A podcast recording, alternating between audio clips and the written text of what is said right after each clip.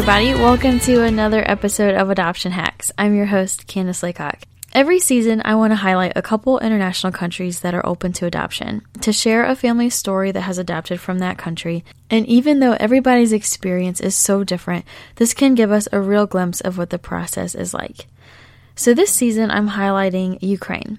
I came across Shanna's story online and knew she would be a great person to have on the show because she has nine kids and five of them were adopted from the Ukraine. So she's obviously got a wealth of knowledge and experience for us to learn from. Here's our interview. All right, welcome, Shanna, to Adoption Hacks. Thanks so much for joining us. Thanks for having me. Can you tell us a little bit about your family?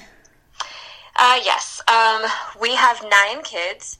Uh, we have adopted five children from Ukraine between uh, 2015 and currently, and we have four biological kids. So, what brought you to adoption? Um, my husband actually was adopted as an infant domestically through the foster care system, um, and I was actually adopted as an adult um, a couple years ago.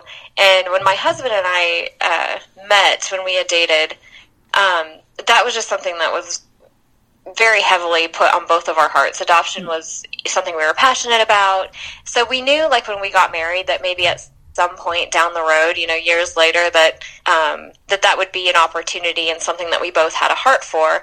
And you know, we started our own family, and it, there was um there was actually a, a situation um, in Haiti because we did a lot of mission work through our church in Haiti, and, and there was a little girl that we met in Haiti that we actually sponsored, and we were able to visit with her uh, when we would take mission trips to Haiti, and she she actually passed away. Mm-hmm. Um, we were hoping that uh, at some point that we would be able to have all documents in place. Um, to adopt her, but because that was complicated, we very much supported her from afar. Mm-hmm. And when we had found out that she had passed away from an upper respiratory uh, infection, she wasn't able to get the medical care and, and reach the clinic um, mm-hmm. in a timely manner. That was really what um, led us to to really pursuing adoption and, and kind of the you know not the maybe one day it, it really morphed that into we definitely want to do this and we need to do this now you had biological children or just one at this point we had four biological oh, children. Okay. Um, it, yeah, 2015, we, we were still a family with four kids. Um, and then when we started to pursue adoption, um, because of the loss that we had, mm-hmm. um, you know, had with Haiti, we we looked into Colombia, but Colombia at the time was kind of going through a transition of closing adoptions temporarily because mm-hmm. some countries do go through those phases, and that led into Ukraine. Our agency had asked us to pray and consider, you know, that country, and we'd honestly never thought about adopting from Ukraine. So that's what led us to to to even considering Ukraine. Okay. Yeah, it's so interesting. Um, earlier in this season of the podcast, I did an episode about the top countries adopted from internationally, and Ukraine was number five. And it surprised me because I just don't hear that many stories from Ukraine. I don't know, um, you know, if I just have my head in the sand or what. Like I don't, I don't know why. So I'm excited to have this podcast and have a chance for you to, you know, share with us how to do it and what it's like. Absolutely. What were your experiences like adopting from Ukraine? I guess being like a, a, very new to the the world of adoption, we had looked a lot into you know foster care first, and we just really didn't feel like that's where God was calling us. Mm-hmm. Um, so when we started, you know, really looking into resources with Ukraine, there actually seemed to be quite a bit of successful transitions. Um, the children were actually transitioning into uh, families very well. Um, and that was something that, you know, we, we thought that that was an interesting t- statistic. Mm-hmm. Um, the other thing is like, um, when you look at the statistics overall of Ukraine, there's so much that I think people are very naive to. Um, just the level of poverty, uh, crime, human trafficking, um, suicide rate is actually significantly high. And so once we started looking into all the statistics of Ukraine, it really pushed us to, you know, very much consider moving forward with that country because the need was greater than what we actually thought originally. Mm-hmm. Um, but the you know Ukraine is a country that doesn't. Um, when when you get a referral, technically you don't get a referral until you're actually like in country. So you know, even if you get, which we refer to it as like a soft referral, mm-hmm. like you know, there might be a there might be a child that that is on the um, you know the child waiting list that they that an agency may refer to you you know would you consider this child however ukraine itself will not guarantee or even lock a family in until you're literally in country at the end of the process and you actually sign your referral. Um, so we actually were given a soft referral uh, in the very beginnings of our first adoption, and we actually lost that referral, and that was really heartbreaking. Um, just you know to be given pictures of of children. Um, it was a sibling set, a boy and a girl, and you know to be to be given photos and say, you know, these are the ch- these are the children that we would like to refer to you. And so you start your paper chasing process in hopes that those are the children that you will end up with. Mm-hmm. So we actually had, you know, a loss of, of, of that mm-hmm. referral during mm-hmm. our, our very beginning stages of our first adoption. Mm-hmm. Um, so it was actually it was actually a couple of weeks before we traveled before our agency uh, gave us um, you know another another set of, of children to consider which they were unrelated um, and so those are the children that we actually ended up uh, pursuing and accepting referrals for once we were in country. Okay. You did you go into it wanting multiple children? We okay. We went into it um, with the approval of two children um, because we we wanted to leave some room for God to work. Mm-hmm. So you know, if if we just went for one child, if there was another child that we met over there, if it was a sibling set, you know, however that would be and with our family dynamics we knew like adding two children to our family but you know that was kind of where we were okay okay so once you're um once i guess your your home study is done and you go through like the approval process right after that they set up a time for you to travel is that normally how yeah, it works? Yeah, once okay. you, um, with Ukraine, once you finish and complete your dossier and submit your dossier process uh, and paperwork, and you're given the approval then for um, your SDA appointment. Um, and then you travel for your SDA appointment, and you can go and you can visit child. Um, and then there's set times that you have to with any country that you have to spend time with your child over there. Um, you sign your documents, and they basically send you home um, to wait for a court date. Um, Ukraine a couple years ago, actually, you could you could you could go in like one trip, maybe two trips uh, because the process from referral to court date, uh, there used to be a 10 day wait period after court uh, when you could go and get your child, but now that's actually been extended to 30 days. So currently, as of now, um, the process actually takes a little bit longer than it used to a couple years ago. Okay. Got ya. Why do you think they do the in person referral? That's actually something that was kind of grandfathered in uh, from when Russia had open, uh, when they were still open to international adoptions. Okay. Ukraine literally um, pretty much just stuck with Russian.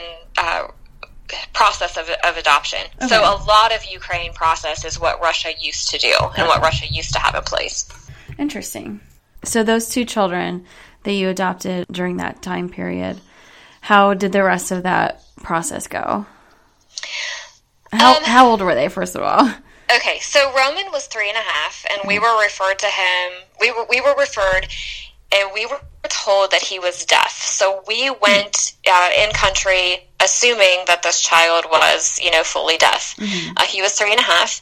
And then we were given also the referral for Raisa, um, which we call her Raya is her nickname. It was actually her nickname in Ukraine. And we just kept that mm-hmm. um, because we thought it was adorable and that's what she was used to. Um, she was actually not put on the database until we were in country just because her situation. Um, was was a little bit more complicated and it had to be protected because of, of what happened. Um, it was like a year and a half, two years prior to her adoption, which I can stress on that a little bit. Um, so, yeah, like they were. She was five at the time. By the time that we were over there, Um, and she had a blood disorder, so that was her medical condition when we went in. So one child was deaf and one had a blood disorder. Um, so then you come home, you wait for your court date, you go back, and were you able to finish the adoption on that trip, or did you have to do a third trip? Our first adoption, we, we completed everything in two trips. Okay. Um, we we contemplated staying there um, in country because we were hoping that that all documents, even after the ten day wait, because we could have still visited with the kids during that time since it was only ten days. Um, but there was still some complications with Raya's uh, paperwork. So you know they sent us home saying we're not sure when you can come back. Um, it, it all depended on uh, when we when they could obtain her um, original birth certificate was ac- was actually in at the time still a region that was controlled by Russian separatists. So, you know, we came home not knowing when we were going to go back to Ukraine to get our kids. Okay. Which, thankfully, uh, we weren't home for very long, so that was a blessing. Yeah. Do you want to go into her situation now, or Yeah, I can explain. Um, so once we were in country and we were given the referral um, to go visit Raya, the day that we went to visit her, she was actually uh, in the hospital, which is not normal for families to do their first visit in a hospital. Uh, she just had a routine test uh, that she's that that she was. Um, scheduled for every so many months uh, so we actually were in the parking lot outside the hospital um, and our facilitator had said, you know, now before we go in, I need to tell you about her story. Which, with Ukraine, um, once you're at the SDA appointment and you go through your paperwork, you're only basically given very minimal detail. You really don't get your children's full, um, you know, full detail of their history until after court and after all the documents are translated. Um, so it really is a, a huge step of faith. So we were sitting in the parking lot, and our facilitator um, had said, um, you know, your soon to be daughter uh, was actually held hostage for three days by Russian separatists during when the war broke out. wow? And what had happened was um, her orphanage um, was actually taken over. They were held hostage. Um, the children were moved up to the top floor, uh, which served more as a human shield, um, where the, the Russian separatists were in the lower part of the building. Um, and, and they did that during the war. Uh, churches, hospitals, uh, orphanages were actually um, taken under siege because it was kind of a, a no bomb zone, no shooting zone. Um, so her orphanage specifically, there was about 160 kids total, and they had advocated for it was less than 40 uh, children to be released because of medical conditions. So after a lot of negotiation, um, those children were released, uh, but they were actually stopped on the road um, in a bus, and they were held hostage for three more days on the bus Wow. before they were released again. Um, so, you know, our facilitator was telling us the story, and we could not believe that that actually happened because it just sounded like such this foreign concept that we're just not used to here. And um, so, you know, she, our facilitator, she had said, you know, I can't give you specifics, but I, if you want to go back to your apartment afterwards and research this, um, we actually uh, found with the information that she kind of gave us, you know, on the side, um, we actually found the rescue video of the kids, and we actually saw our daughter in the rescue video. Wow. Um, so that was just the surreal moment, you know. And then, of course, you know, we're trying to absorb all this right before we meet her. Um, and it, it just wasn't the typical. It wasn't the typical process that most families go through when they're, you know, adopting their their child from um, a country to actually see, you know, a rescue video when the war broke out and all of that. So that was just this very uh, monumental moment for us. Oh my goodness. And how old was she at the time? Um, she was five when we adopted her, but she was three and a half when When all of that uh, broke out with the war in Ukraine Okay, and, and her rescue. Did she retain any of that? Does she have any memory of that or no?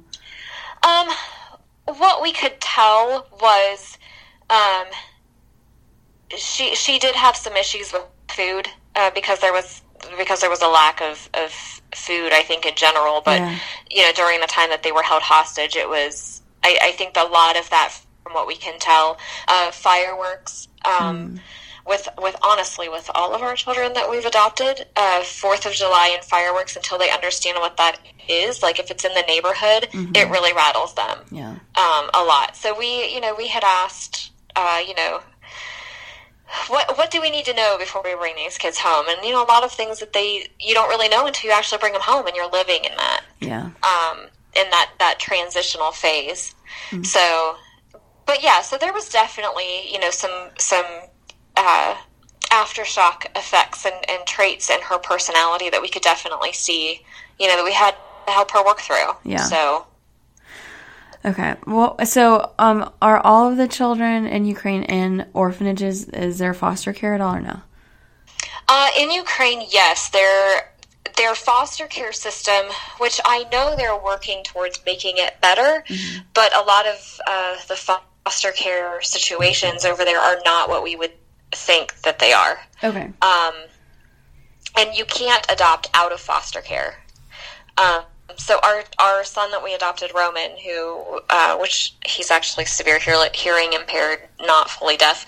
Um, he actually had older siblings that were, were in a foster care system, and we were not allowed to have any information on them whatsoever. Oh, I see. Is there like a process, like which kids go to foster? Is it at a certain age they go to foster care, or I think a lot of it depends on just you know when parents, if if parents have rights, if parents' rights have been relinquished. Um. Um, so, like our daughter that we brought home uh, just a year ago, um, it was actually her and her older sister. Um, our our youngest, Sophia, her orphanage actually did not. They were not very supportive on international adoptions, and their uh, orphanage actually was hoping to close, and they wanted to place all of those children, the younger children, because it was uh, what they call like in the baby house. So it's infants up to age five they actually wanted all of those kids to be placed in a foster care system, which would actually mean separation of siblings.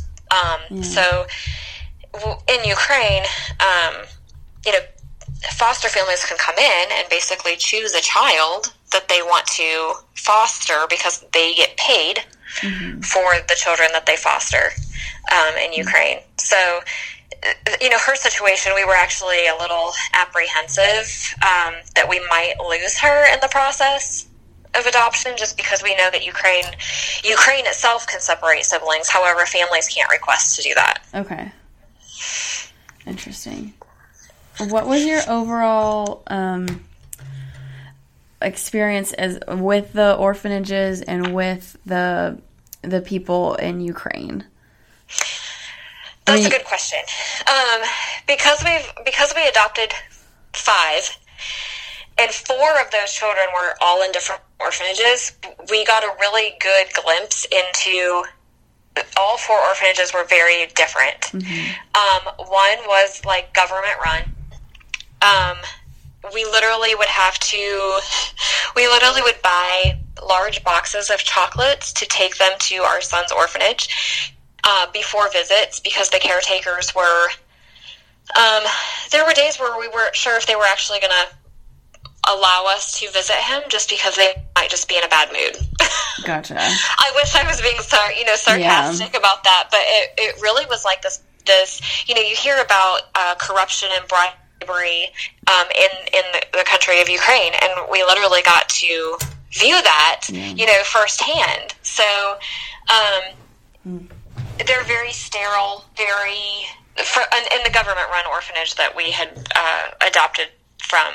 Um, it was very um, not at all uh, cozy or um, welcoming, or it was just very, you could tell it was just very strict and very run. Uh, nothing soft about, you know, the facility itself. Um, our daughter, Raya, um, I honestly, I hated going to her visits because the orphanage was so terrible.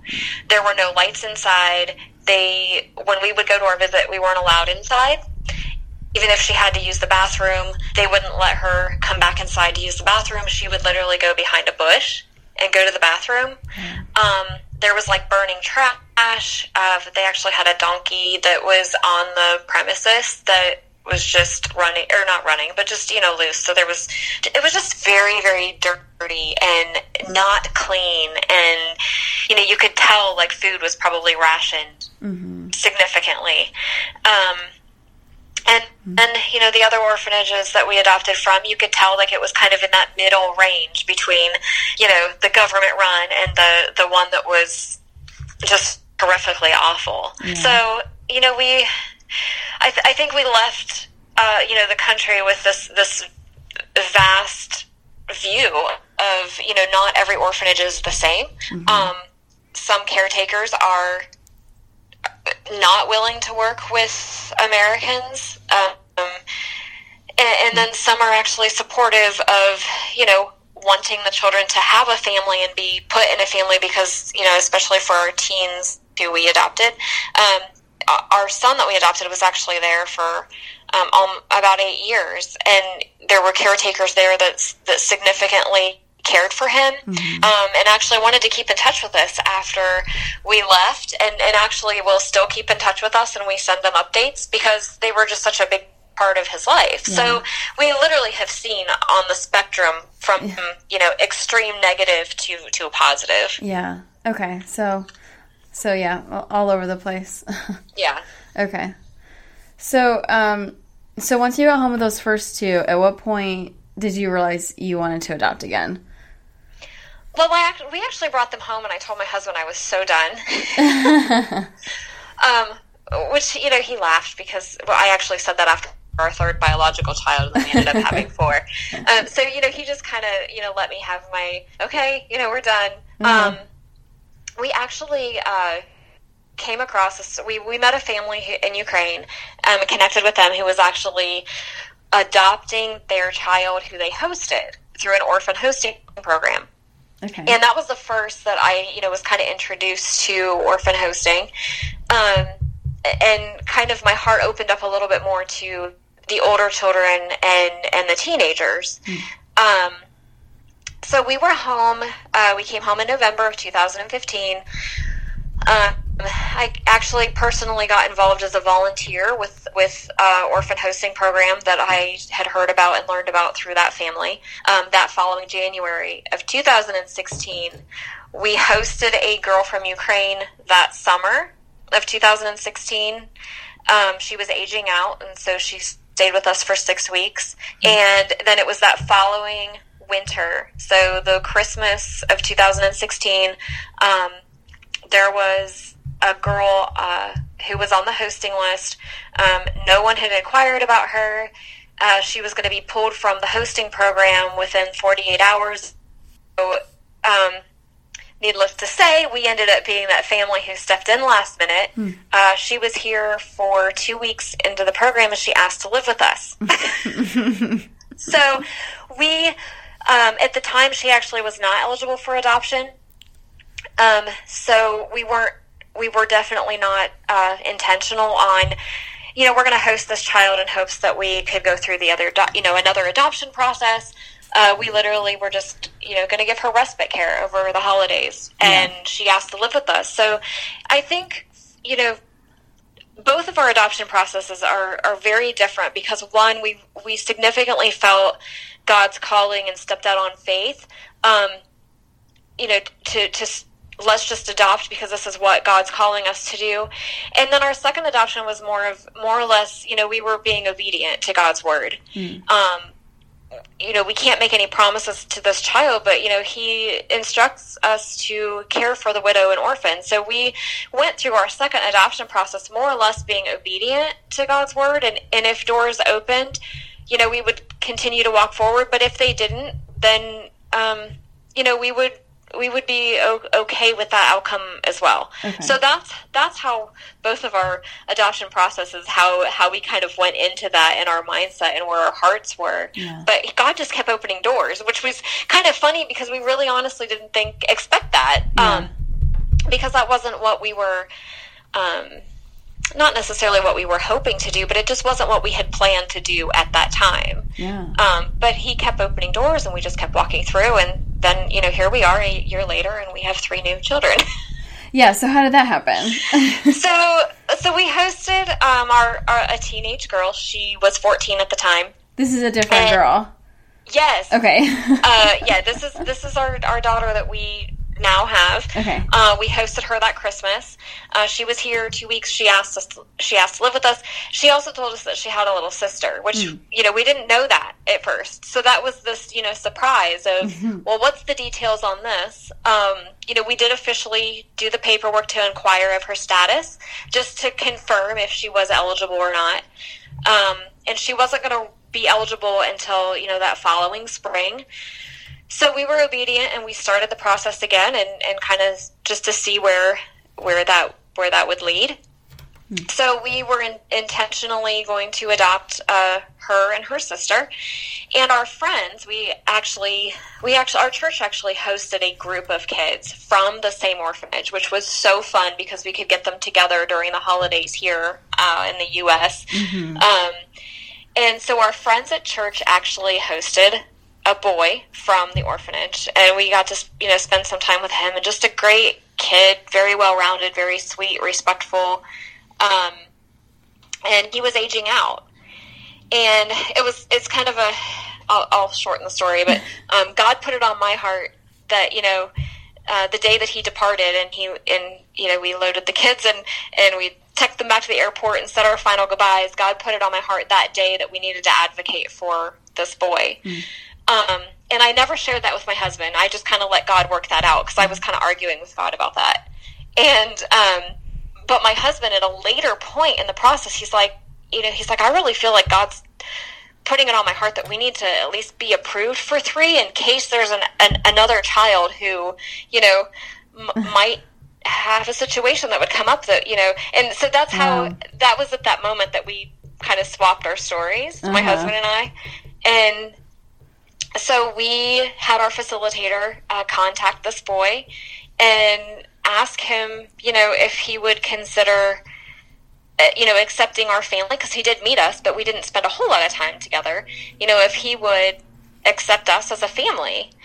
And sure enough, he said yes. He was like the big brother of the orphanage, you know, to all mm-hmm. of the mm-hmm. younger kids. Mm-hmm. Um, he was actually hosted previously in, in another season and we networked with that family and just asked you know like what was your experience you know along coupled with our friends because it is a you know it, it's a it, it's a huge step of faith when um, when you bring teenagers in your home because i think there's the stigma of the older the child the more problems that they have or mm-hmm. you know there's this I guess this more negative aspect of you know bringing an older child into your house, but um, yeah, I don't, I don't necessarily think that that's fair, especially now that we're, you know, living in it because, mm-hmm. you know, there's every child transitions differently. Um, mm.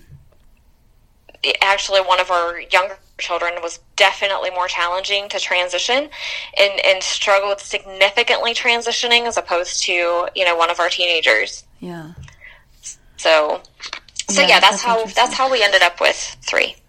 Okay. the short version. wow. That's so amazing. And now you have nine kids in your family. Yes. yes. and so yeah. what has that been like to uh to and just I guess like three years go from four to nine, right? Or, yeah, yeah. I mean, when we went to four to six, you know, that was a transition in itself. Um, we did adopt uh, through our agency was very strict on you know birth order mm. uh, when we adopted our first two. Um, so that was, you know, that was very challenging. Uh, you know, we had a child who we told was deaf, um, and then we brought him stateside, and um, here he actually just had profound hearing loss.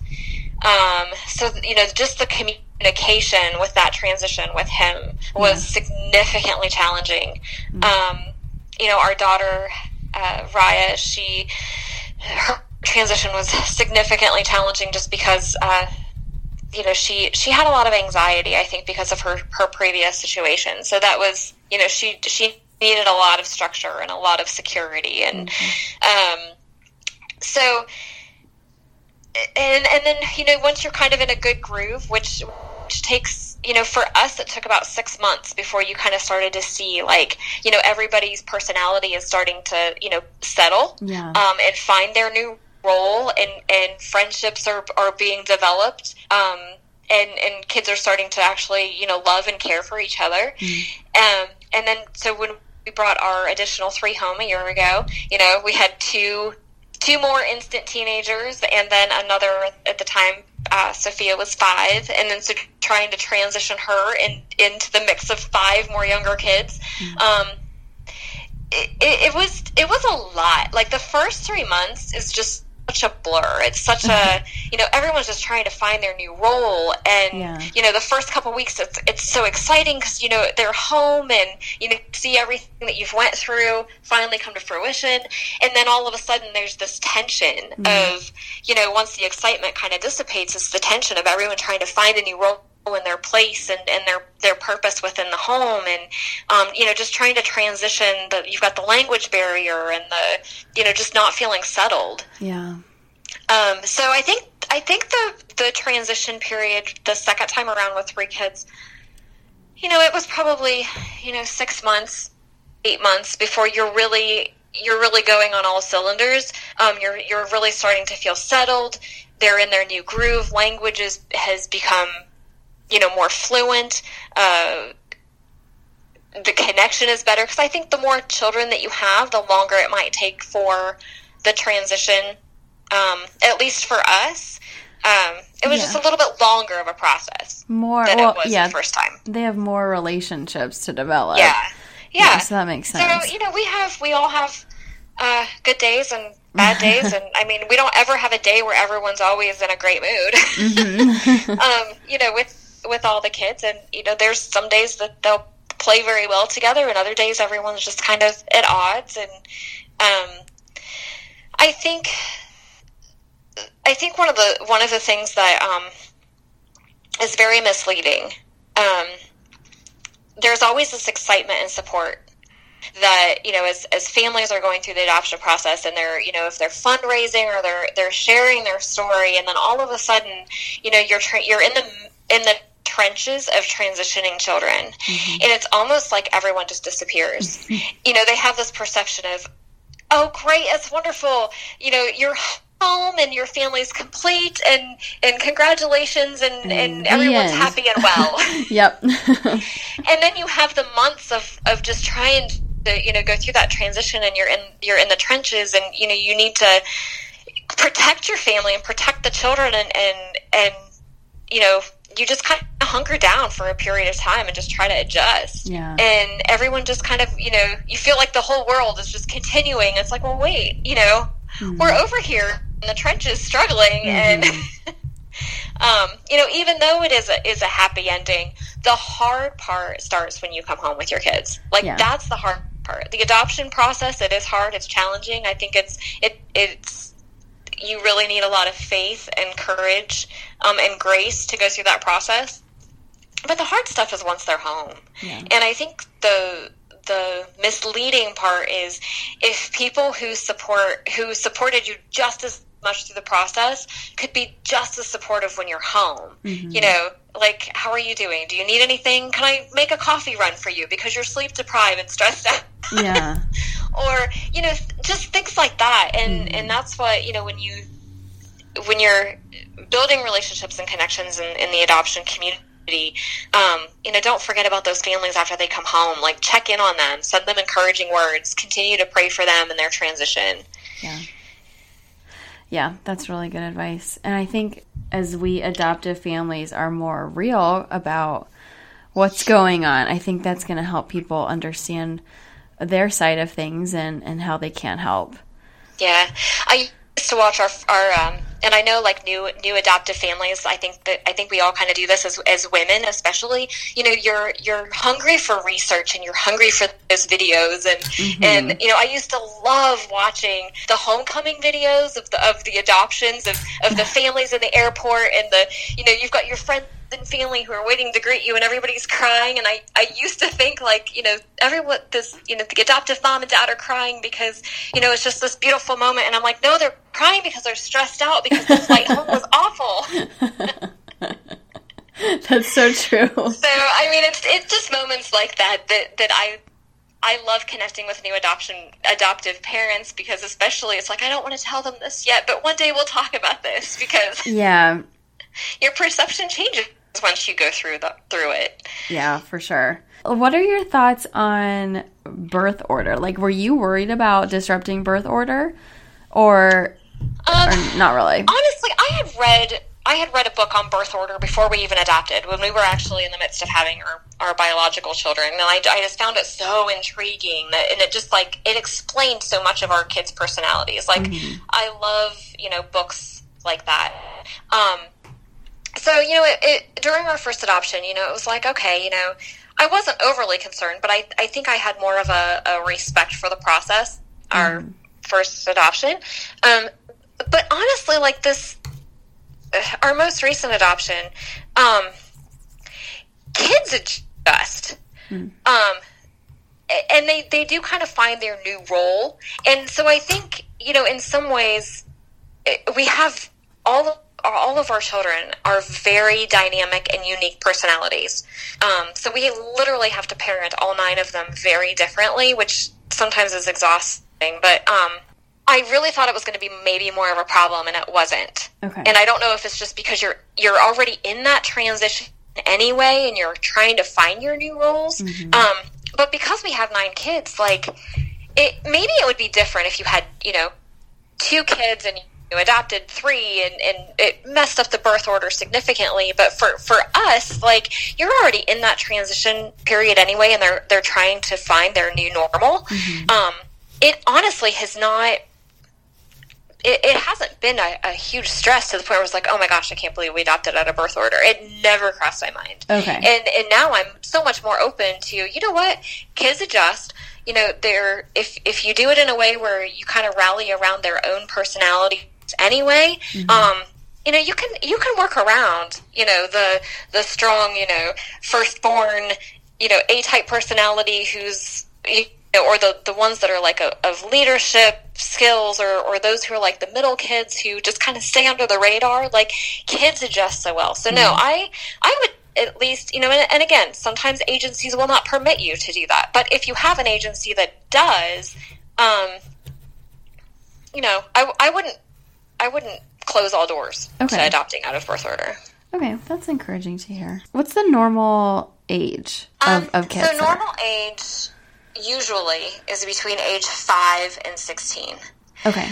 Now you can adopt younger um, based on medical condition because any child obviously for international adoption has to has to have some sort of medical condition that makes them eligible for international adoption okay. um, so ukraine in general unless there's you know a I don't want to say like a significant medical condition, but you can't just go in and say, "Hey, I want to adopt a baby." Uh, mm-hmm. So Ukraine itself won't really necessarily advocate for that. Um, now Roman was three and a half, but he was considered deaf. So that's why that's what made him eligible. Okay. Um, Ukraine adoption their their process of adoption is constantly changing. Mm-hmm. Constantly, um, that was something that I was not prepared for, mm-hmm. um, and it's probably one of the very frustrating parts of adopting through through Ukraine. You really kind of have to go uh, into that process knowing something might change, and that could either be a document request or a document redo or a law has changed and now they're you know requesting something different we literally mm-hmm. had uh, changes while we were in country with both of our adoptions. Ukraine is constantly changing. Mm-hmm. nothing is standard. Um, it is honestly one of the things that um, you know you, you find the the closed adoption facebook groups or you know the the resources of families who are connecting, and so so many families are are you know communicating in these groups and and they're sharing about their process and they're well you know when we adopted this is what you need to do and i always hesitate and just say listen to your facilitator if you have a good facilitator and you mm-hmm. have a good agency things change so much that um, it almost this dangerous aspect with the country of Ukraine because so many people are wanting to offer advice or direction of what to do mm. that you know you could tell someone the wrong thing because even though that was what you had to do, it literally could change like, you know, a couple weeks later. Wow. Constant changes. Wow, that's so interesting. So, this is definitely a country you just need to be calling agencies about and asking questions because they would know the up to date information. Thank you so much, Shanna, for sharing this information. Um, I hope people find it really helpful and it helps them with their Ukraine adoption processes. Yes, thank you so much for inviting me to share uh, our story on your podcast. If you would like to read more about Shanna's family story, you can check out their blog on Life with the Littletons, L I T T L E T O N S dot org, or you can search on Facebook for that same name, Life with the Littletons. I'm going to put both of those links in the episode show notes. Thanks so much, everybody, for listening. We are gearing up for our season two finale. That's going to be our next and last episode of this season. Before this season's over, I'd really appreciate it if you could go on iTunes and leave a rating and review. That would mean a ton to me. I appreciate those so much. And check us out on Instagram. And if you want to get a hold of me, you can message me through Instagram or email me at adoptionhacksinfo at gmail.com. Thanks, everybody. Have a great week.